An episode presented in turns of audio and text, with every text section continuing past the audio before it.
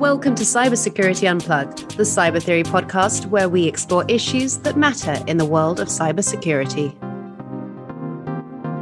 Good day, everyone. This is Steve King. I'm the managing director at Cyber Theory. With me today is Craig Box, who's the vice president of open source and community at Armo. Craig was formerly the Kubernetes and advocacy lead at Google Cloud. He is responsible for Armo's open source Kubernetes security platform called Kubescape and for managing all relationships with the developer and open source community. Craig joined Google in 2014, just as Kubernetes was about to be released, and has acted as a vital link between Google's Kubernetes development team and the wider community of developers who use the software. Most recently, he was uh, deeply involved in Istio, the leading open source service mesh, acting as an Istio steering committee member and driving Istio towards its recent acceptance as a CNCF incubation project. Craig is also the founder of the popular Kubernetes podcast from Google, the largest and most popular podcast about Kubernetes and uh, a major source for relevant news and updates in the industry. So, Welcome, Craig. I'm glad you could join us today. Thank you very much, Steve. One of the unfortunate things about leaving Google was that I had to leave the podcast behind. So it's always a pleasure to be behind a microphone again. well, good. Even though it, uh, the microphone's reversed, but that's uh, that's good.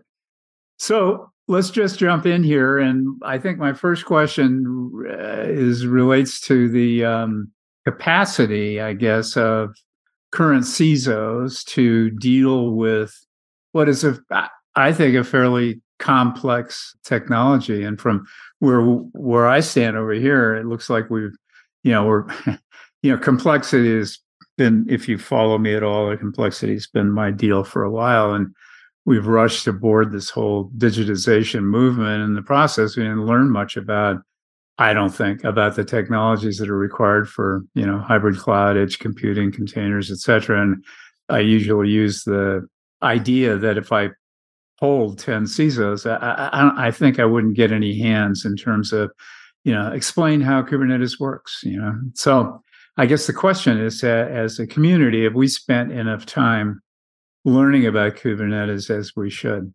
No, I think it's way too complicated, and we should uh, throw away all the digitalization and move back to pen and paper. I think that's there. That's you go. probably the solution I had in mind. You're the you're the first guy that agreed with me. No.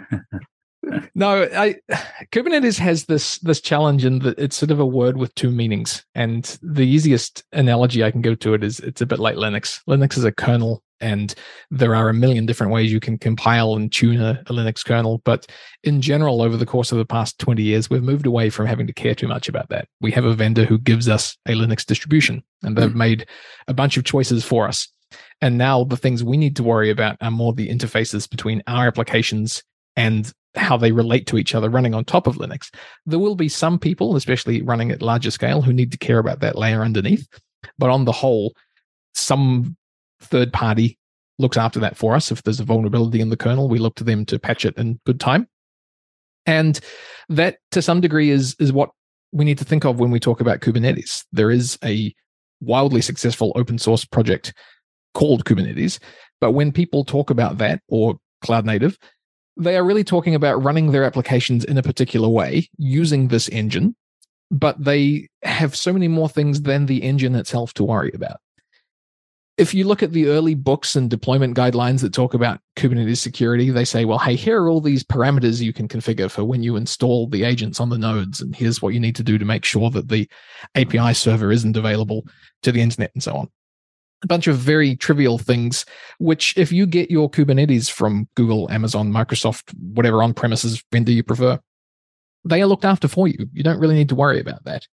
We recommend that you install some tooling that verifies that. So the trust but verify model. But ultimately, the thing that you are enabling by installing something like this is the ability to load and run applications, Linux applications, to bring it back to our last stack from before, on many computers in real time by API. So you now have the ability to turn on however many replicas you need for a particular thing. That means that some bad actor could come along and use that same API to turn on as many Bitcoin miners or SETI at home or whatever the modern equivalent is. So you do have to to think more about the the interfaces between your code and those systems, and you need to worry about the ability that these these still are just applications that we're running, but you you now have so many knobs that you can turn in the way that they all work together. I think the explosion of edges in the graph now you've got these these moving parts. That is the piece we need to worry about as a community. Have we spent enough time learning it? We are still finding out what happens. And I think the right thing to do is to codify these best practices in tooling rather than make them something that you have to worry about, that you just trust that, as we do with software, we run static analysis tools, we look at the software we've written with other software. We should look to do that with our cloud environments where we can. Yeah, sure. My understanding in tracking Kubernetes is that there Kubernetes has some sort of native challenges, uh, security being one of them.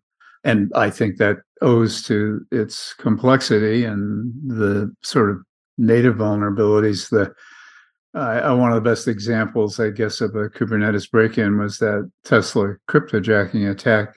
To get people to understand what is required in removing sort of fiction from fact. How do we do that? Is that education? Is that best practices? What's your view? I think there's a, a combination of things there. The the thing that Kubernetes does is it makes it easy to do things that were more complicated before or took more steps. Cloud is a large factor of this.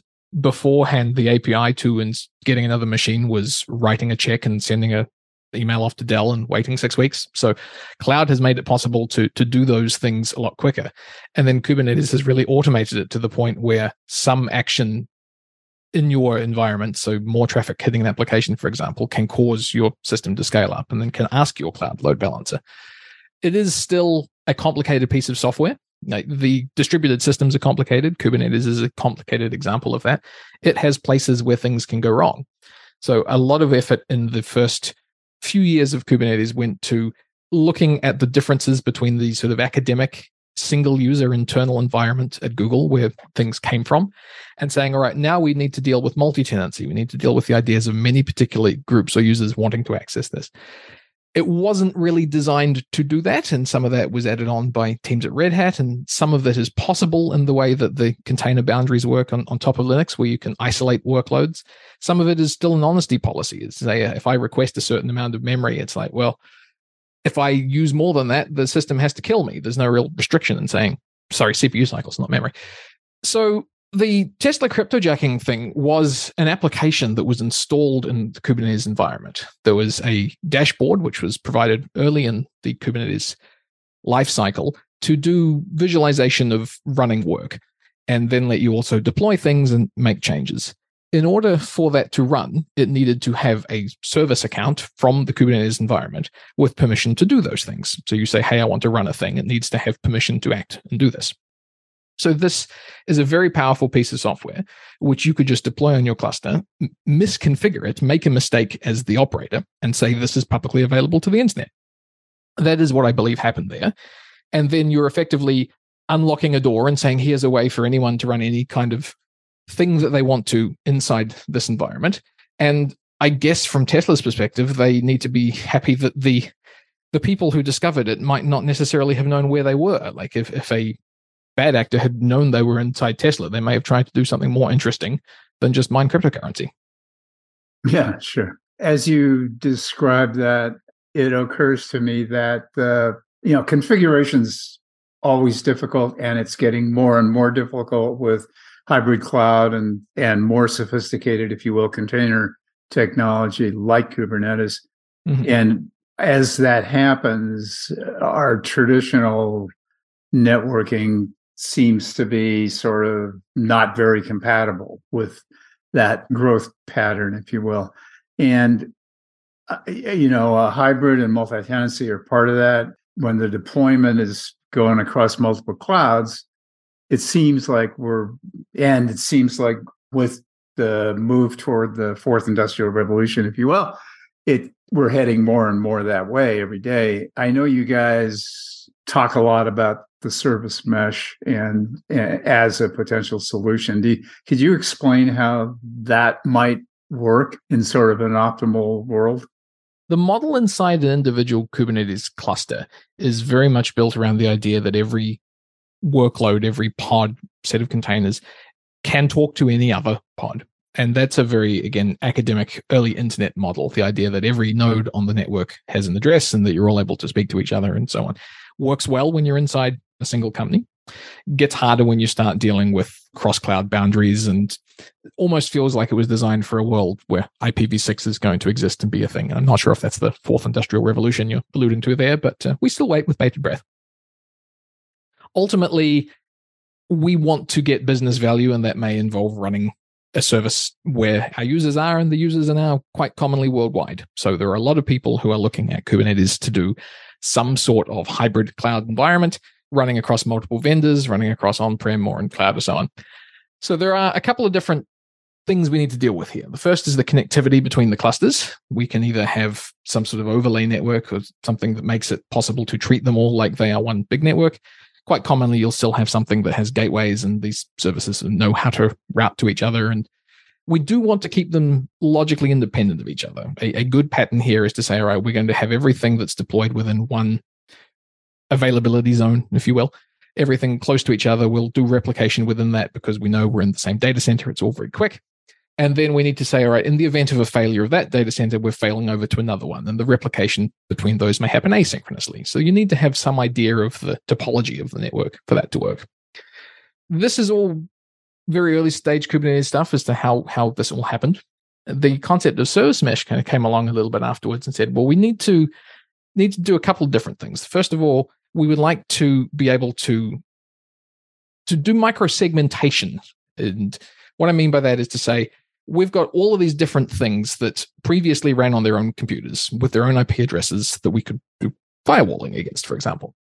Nowadays, we may have 10 replicas of a particular service. Service A, the only thing it should be allowed to speak to is service B. And those service B replicas could be running on any machine in the cluster or conceivably anywhere anywhere other cluster that we're connected to around the world. So we need to be able to say this group of things by whichever parameters we define are allowed to talk to other ones. And we have those parameters because Kubernetes deployed the thing. So what we can then do is create a consistent identity source, give them all an ID and a certificate from that because we deployed them, we know who they are, and then grant them permission based on that identity, not based on where they are in the network and which machine they happen to be in or which provider they're running on, but the identity that we gave them. Then we're able to say your identity A, you're allowed to talk to anyone running identity B, wherever they happen to be. The way that Service Mesh achieves this is normally with a thing called a sidecar, where we deploy every application. Alongside that, we deploy a little routing agent that gets those identities that intercepts all the traffic and routes between them. And it's able to make decisions. It's sort of a software defined networking agent, if you will, but it operates at the application level. In Istio, we're looking now at uh, ways we can improve by not having to deploy an agent alongside every workload, but having something that runs just on the node and does lower level networking. It's very hard to share that high level networking where you're actually decoding application packets and so on in a multi tenant secure way. So we're splitting that out and saying we're just going to do the layer four stuff at the node level. And then you can deploy sidecars for workloads where you want the extra protection. And effectively, now we're able to validate both ends of a connection. We can say we, we know the identity of both ends. We know that this isn't someone who once upon a time stole our certificate. They've got an up to date certificate. That solves a, a sort of security, like a traffic in motion problem. Like we, we know that everything on the wire is encrypted with that. If we tie that in with uh, Kubernetes primitives to be able to do security of our data at rest, then we have some idea that we are probably meeting some criteria that uh, our compliance team would like us to meet. Yeah. Okay. I hope you can unfreight this question, but do you guys see yourselves as sort of part of a zero trust solution because of the microsegmentation that you described? Yeah, I do think that that's a, a common category that's applied here. And in, in large part, what people think of as zero trust today is derived from some of the ways that Google runs production environments. And that obviously led to Kubernetes and Istio and, and some of the projects that came out of Google to allow people to run them the same way. The idea there is it doesn't matter what the node is you're running on. It could be adversarial to some degree. Like you, you don't have to be in a secure place. It's not about where you happen to be. I am on a trusted node, therefore I'm allowed to access something else. It's about the identity that you have. It's issued to you. You can run anywhere. And you can use that identity to connect the services outside the network as well. So you can have something that validates your certificates in a public service or in a, a SaaS environment or something that you need to connect to. So it, it really does help you build a zero trust system. There are some other pieces you need to build yourself, but we want to get to a point where if someone is able to exploit something in the middle of your network, we're no longer dealing with the whole moat around the castle approach. You may be running something I know image rendering technology or things that resize process images, they are a very common attack vector. Yeah. And you hear that especially in, in mobile phones. A lot of the more modern iPhone hacks have come about due to a, a bug in processing JPEGs encoded in PDFs or something like that. So if right. you have to do some processing where you accept user data, you end up with someone sending you a crafted file and then they get to exploit some service that they are now five or six levels deep in your microservices stack. They're not just breaking in through the firewall, they've turned up in the middle of the network. And so you need to make sure that they can't get access to your payment service, for example. Like there's no reason your image resizing service should be able to access your payment service. And that that's really where the whole microsegmentation thing comes in. Is you you need to deal with the fact that people can pop up in the middle far more easily than they could in the, the castle and moat approach. Yeah, sure you correctly or appropriately describe describe this as a sort of complex distributed network. What happens with 5G in your estimation? I mean, it's whether it's let's call it 100x, you know, factoring the speed. What's the effect going to be on the temporal based reception, if you will, issues that you know Kubernetes expects for or any container expects as a as a part yep. of the architecture? Now, there's, there's a couple of different ways that Kubernetes and 5G overlap. If you think of 5G as a way of ensuring everything is connected, it's kind of think of it like Wi-Fi in your house today. Now it's easy to assume that my thermometer and my TV all have IP addresses and they can all talk amongst themselves when I'm out of the house. But 5G, I think, will mean that that's true of everything everywhere. So cars, obviously your mobile phone you've already got, but anything that's that's traveling around there are a couple of different aspects to this that, that matter like the mobility of things. Like you mentioned there is my thermometer in the most part doesn't come off my wall whereas 5g devices move around and they get routed to whichever base station makes sense for them. There will be a little bit of a challenge which I, i'm not close enough to the wire here. Just an interesting side note my father has worked in, in telephony since 50 years i think coming up now. And it's always interesting seeing how his world and mine have sort of overlapped and then moved apart and so on. There was a period where everything started being digitized and, and moving yeah. to IP in the 2000s and so on. And yeah, then it kind of moved away again. And now we're starting to talk about Kubernetes actually powering some of these, these 5G systems. So I'm not 100% sure on how it all works, but I can imagine the the number of devices and the, fact things come and go and so on is is leading the 5G spec to require a bunch of functions that things like tracking where your phone is and how to bill it and uh, what its um, access permissions and, and sessions and so on should be. If the system is smart enough to make sure that you are always given the same IP address as you move around, then you may end up with a situation where everything's okay. But you need to move to that more modern identity based on something you have and whether it be touching touch id on your phone or whether it's just the certificate of the phone for example for an iot device. All that is really doing then is making sure that there are a lot more is making there be a lot more devices out there. And kubernetes is being used inside 5g networks to power those functions because you need to be able to run a lot of low impact virtual functions near these base stations and, and, edge and so on. And then you also need to deal with the fact there will be a lot more devices on the internet. So bring on IPv6 again. So I, I still think that there is a it's a disconnect and like this was going to happen anyway. And Kubernetes is, is, a nice way of being able to manage things that are running at scale and, and have a lot more going on than they used to. But you could have had one without the other. Okay. I'm happy to buy that. I know that also storage has has been an issue with Kubernetes. Um, I think one of those reasons is that the what the entire storage infrastructure is managed without relying on any cloud resources. Is that is that the case, or how does a practitioner avoid that sort of trap? Yeah, is that the, a configuration thing? It can be.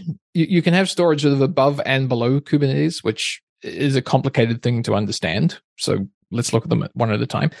You have Linux processes running inside containers and so on, and they are used to running on a disk. So those things need to have storage available to them. Right. And Kubernetes as an API provider is able to answer a request from your storage for your storage needs.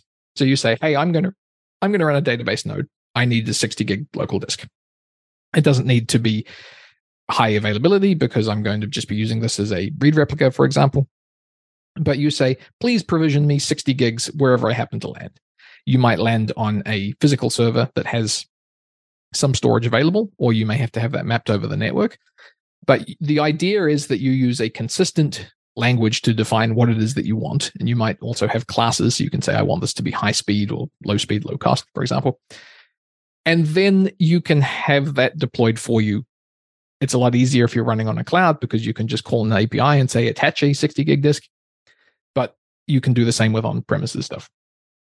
Hmm. If you are trying to provide that service, if you're on premises and you want to provide the facility for someone to say, hey, give me 60 gigs of disk and have it automatically do network attachment, there are a bunch of different NFS onward like solutions that allow you to do this. And a lot of them now run on top of Kubernetes. So this is where it's confusing because it's storage above and below. You can run a storage system and you can have Kubernetes handle the high availability of that system and the replication, all these things that people previously had to build into their own application. You can outsource that to the Kubernetes layer. So a lot of storage stacks from vendors these days, a lot of modern databases and so on, are using Kubernetes as their replication layer.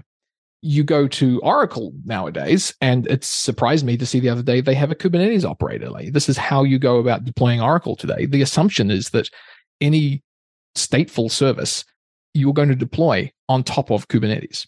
And that means they don't need to worry too much about the different APIs that are provided by different things. It obviously does matter a lot. The fact that things come and go in Kubernetes. You don't really want your storage nodes just to randomly disappear or be rescheduled. So you have to build a system that's aware of this and that's designed for that. It's a bit harder to do NFS out of the box, but something like MinIO, which provides something that looks a bit like Amazon S3, that's built with replication in mind. And so you can have a Kubernetes cluster providing storage, and then you can have that storage mounted by a different Kubernetes cluster or by the same one. So again, if you just think of Kubernetes as a system that provides things, it's like saying, well, I, I have a Linux powered NetApp system or a BSD powered NetApp system that ma- makes storage available and it's available to my, my other Linux powered systems. When it comes to security of those things, it's all the same stuff again. It's like the fact that we've made it very easy to map and mount those storage volumes. We need to make sure that we're correctly granting permissions to people. And that is one of the, the biggest areas that people have to watch out for is that if you, again, have something like the Tesla situation where you have a service account that has permission to do anything, if you have someone get access to that account by taking control of some software that has access to it through some means, then they can then pivot into doing whatever else that they want. And that's where we're seeing a lot of people say, hey, I need to to look at the complexity of all of the role accounts and the access granted to those role accounts and where they they need tools like Kubescape. They can come in and say, there's a lot going on here. Prioritize the things that matter to me. Show me the vulnerabilities that might matter and how I can go about remediating them. Yeah. The more you talk, the more I listen and and look at this stuff. It feels to me like it's actually whatever you want let's call them kubernetes or you know super smart containers or something. It's almost become operating system infrastructure uh, like oh yes. like a standalone you know beast. It's like the meta meta presence for uh, running your entire IT factory, you know? It, it is exactly that. It is a cloud provider that is quite commonly run on top of another cloud provider. Mm. And you will need someone in your team who understands the interfaces between the two. But if you have that figured out, then most people should only have to deal with the Kubernetes part. The whole idea of this is that you can say to your development team or people who are deploying platform applications for the people who actually want to run them. That it doesn't matter that you're running on Amazon or Google or whatever. We have abstracted that away. They've all got storage available. We've just changed the class to say, hey, if you're on the Google Cloud, you get given some Google flavored storage and, and so on. And you do need a different skill set. I'm not 100% sure that you need the skill set that, that we're training people for, how to set a Kubernetes environment up from scratch most people are going to deal with it a layer above that. They're going to deal with how do I configure the Kubernetes knobs provided by the vendor? And then how am I going to provide a platform to my developers so that they don't have to care about any of this? Well, that, yeah, well, that assumes that the person you were just describing understands Kubernetes to begin with. And again, that's, I kind of go back to that point where I, I'm really not sure, or I, maybe it's, I'm pretty sure that most of the folks leading cybersecurity today don't. Maybe the current CIO world, maybe the IT folks really do. I don't know what your experience has been in that regard. It is a different set of nouns and verbs on a, a similar kind of problem to cloud. So you, you can map that thing. But another piece of the challenge is that Kubernetes and cloud before it, to a large degree, have to overuse a term here, shifted everything left. The the idea that developers now can just deploy things, they don't have to go through processes, they don't have to be signed off by executives. It now makes it a thing that developers are dealing with. And the challenge is how to make that group of people care more about security where it's slowing them down from the thing that they can otherwise achieve. And, and that was true when it was I could deploy a VM with a credit card and your internal secure infrastructure is going to take me six weeks to provision. And eventually those worlds got brought together. The CISOs found a way to set guardrails up and, and have people be able to deploy in cloud infrastructure. And in the large part that is a default these days. People are expected to use some sort of cloud infrastructure unless a pricing need moves them out of it. But even on premises stuff is being provided with cloud like APIs. So there is a sort of a shared responsibility here, and that your vendor should help you understand this. Your developers will know this. I think the choice there is to say, well, how do we define guardrails and, and set up the environment so that the developers don't want to end up on the front page of the New York Times any more than the CISO does for, for the wrong reasons. They the incentives there, I think, are well aligned. It's just a case of exposing them correctly. Yeah, well, my experience has been that the uh, and this is at a large uh, healthcare uh, company that the engineering folks essentially won that battle. Period. End of story. You know, there were you say combined, I say engineering said, "Hey, screw you." you know we're I, i'm over here. I'm going to do this thing. You figure out how to make that your world comfortable with it. That's that was the impression that very clear impression that i had in in dealing with those guys. But uh and you know you uh, it's great to hear your optimism for this because you know not understanding this at the level that you do it's very easy to sort of look over here and you know look in the history of technology as we've seen it and say, oh my God, you know, this is another, you know, we're, we're uh, designing and building this airplane that's already taken off and, you know, on its way over the cliff. So, uh, yeah, but if, if you look, if you think about the, the airplane as an analogy to some degree, the pilot knows how to control the airplane, but they don't know how it's built. They, they trust that there is a group of people there who understand and who do the maintenance and so on. And they don't fly the plane until such time as the ground crew have signed off that everything's good. And then as a passenger on the plane, I don't have to think about it at all. I trust that that process has worked well and accepting the, the very rare cases where it doesn't, aviation tends to be very safe. And, and processes have made that the case and have led to the point where everyone has a skill set that works. I talk to people who touch uh, individual parts of the cluster 40 hours a week very, very specifically. And they run rings around me in that one particular area because that's the area that they're focused on. So I think through this is everyone needs to get an idea of which pieces they need to care about, which pieces are relevant to them, and how we can get enough information how the CISO can say, all right, my engineers have, have made this choice for me to some degree. How am I going to become comfortable with that? Yeah. How am I going to get to the point where I trust them as the ground crew and that they've built something and that might be again a, a trust but verify thing. The, the engineering team provides a dashboard and says we are running these checks and we're signed off against these things and it is like the list that's presented to the pilot before they fly. Yeah uh, it's the same engineering crew that's using you know open source apis and that are impossible to vet in terms of what their dependencies are in the wild and you know I, engineers me, love new things. Pardon me? Engineers love new things. Yeah i know I know. Terrific. It's good for them. I, I'm glad we're able to provide new things for them. I guess the last question I have for you, Craig, we could probably talk for another hour and a half. But this has been great. I appreciate you explaining it at the level of a six year old, uh, which is kind of what I am. What would you suggest that a CISO do to plan and and you know prepare for a Kubernetes deployment? Yeah, you need to be very deliberate about it and you need to realize that it, it, doesn't look like the thing you were used to in the past even if the thing was just regular cloud stuff. The the idea that things will be shared that were not previously shared is scary to some people and that causes people to make design decisions about how things will run. You need to have a, a threat model that you're comfortable with. It might be that i'm willing to have different customers who are running multiple tenant who are tenants of my application effectively that you're willing to let them share certain services on a machine. But the the ultimate thing to think about in the generic kubernetes environment is there is still one kernel underneath each machine that is shared between them. And in the most part we trust that that is a safe boundary. But every now and then there's an exploit which proves that that's not the case so, what would happen in the event that some user could do something in my environment to get access to other things running on the machine? That's kind of the most common container escape concern we need to think about. And some people like to set up completely different nodes for completely different customers, and maybe for untrusted workloads, that makes sense. Google came along and built a, a Linux emulator, I think called gvisor, which was a way of being able to securely run things to give a, another sandbox for generic processes so that if we're running more than one user's stuff on a single machine, they would now have to escape two different sandboxes to get into the kernel. So that was a trade off that they considered acceptable. That's an open source project that you can run.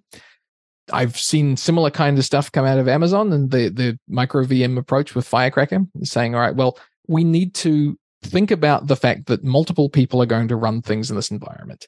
The academic ideal when Kubernetes was created was you just have one giant cluster and you throw 10,000 machines at it and you schedule everything and it will optimize everything so much and you're able to pack so much more in.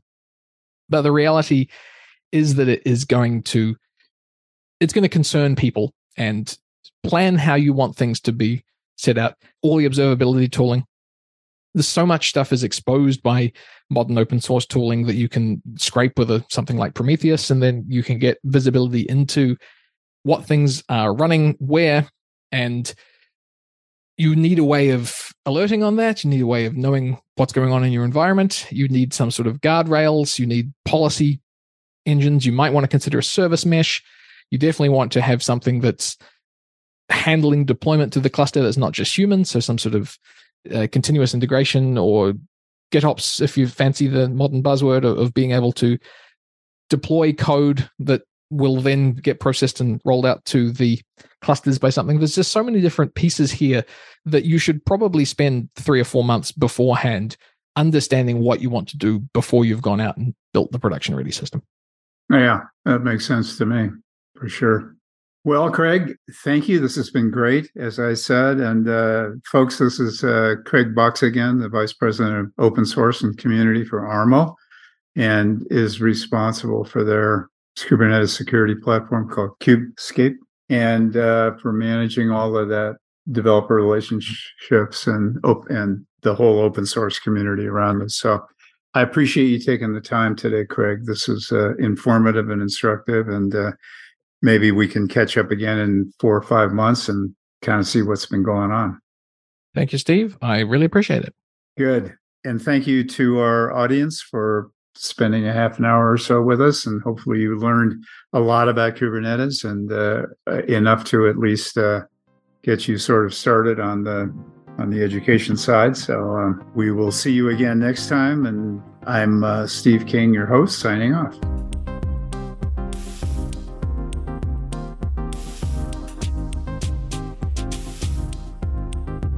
Thank you for joining us for another episode of Cybersecurity Unplugged.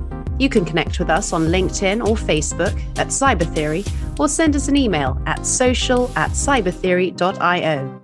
For more information about the podcast, visit cybertheory.io forward slash podcast. Until next week, thanks again.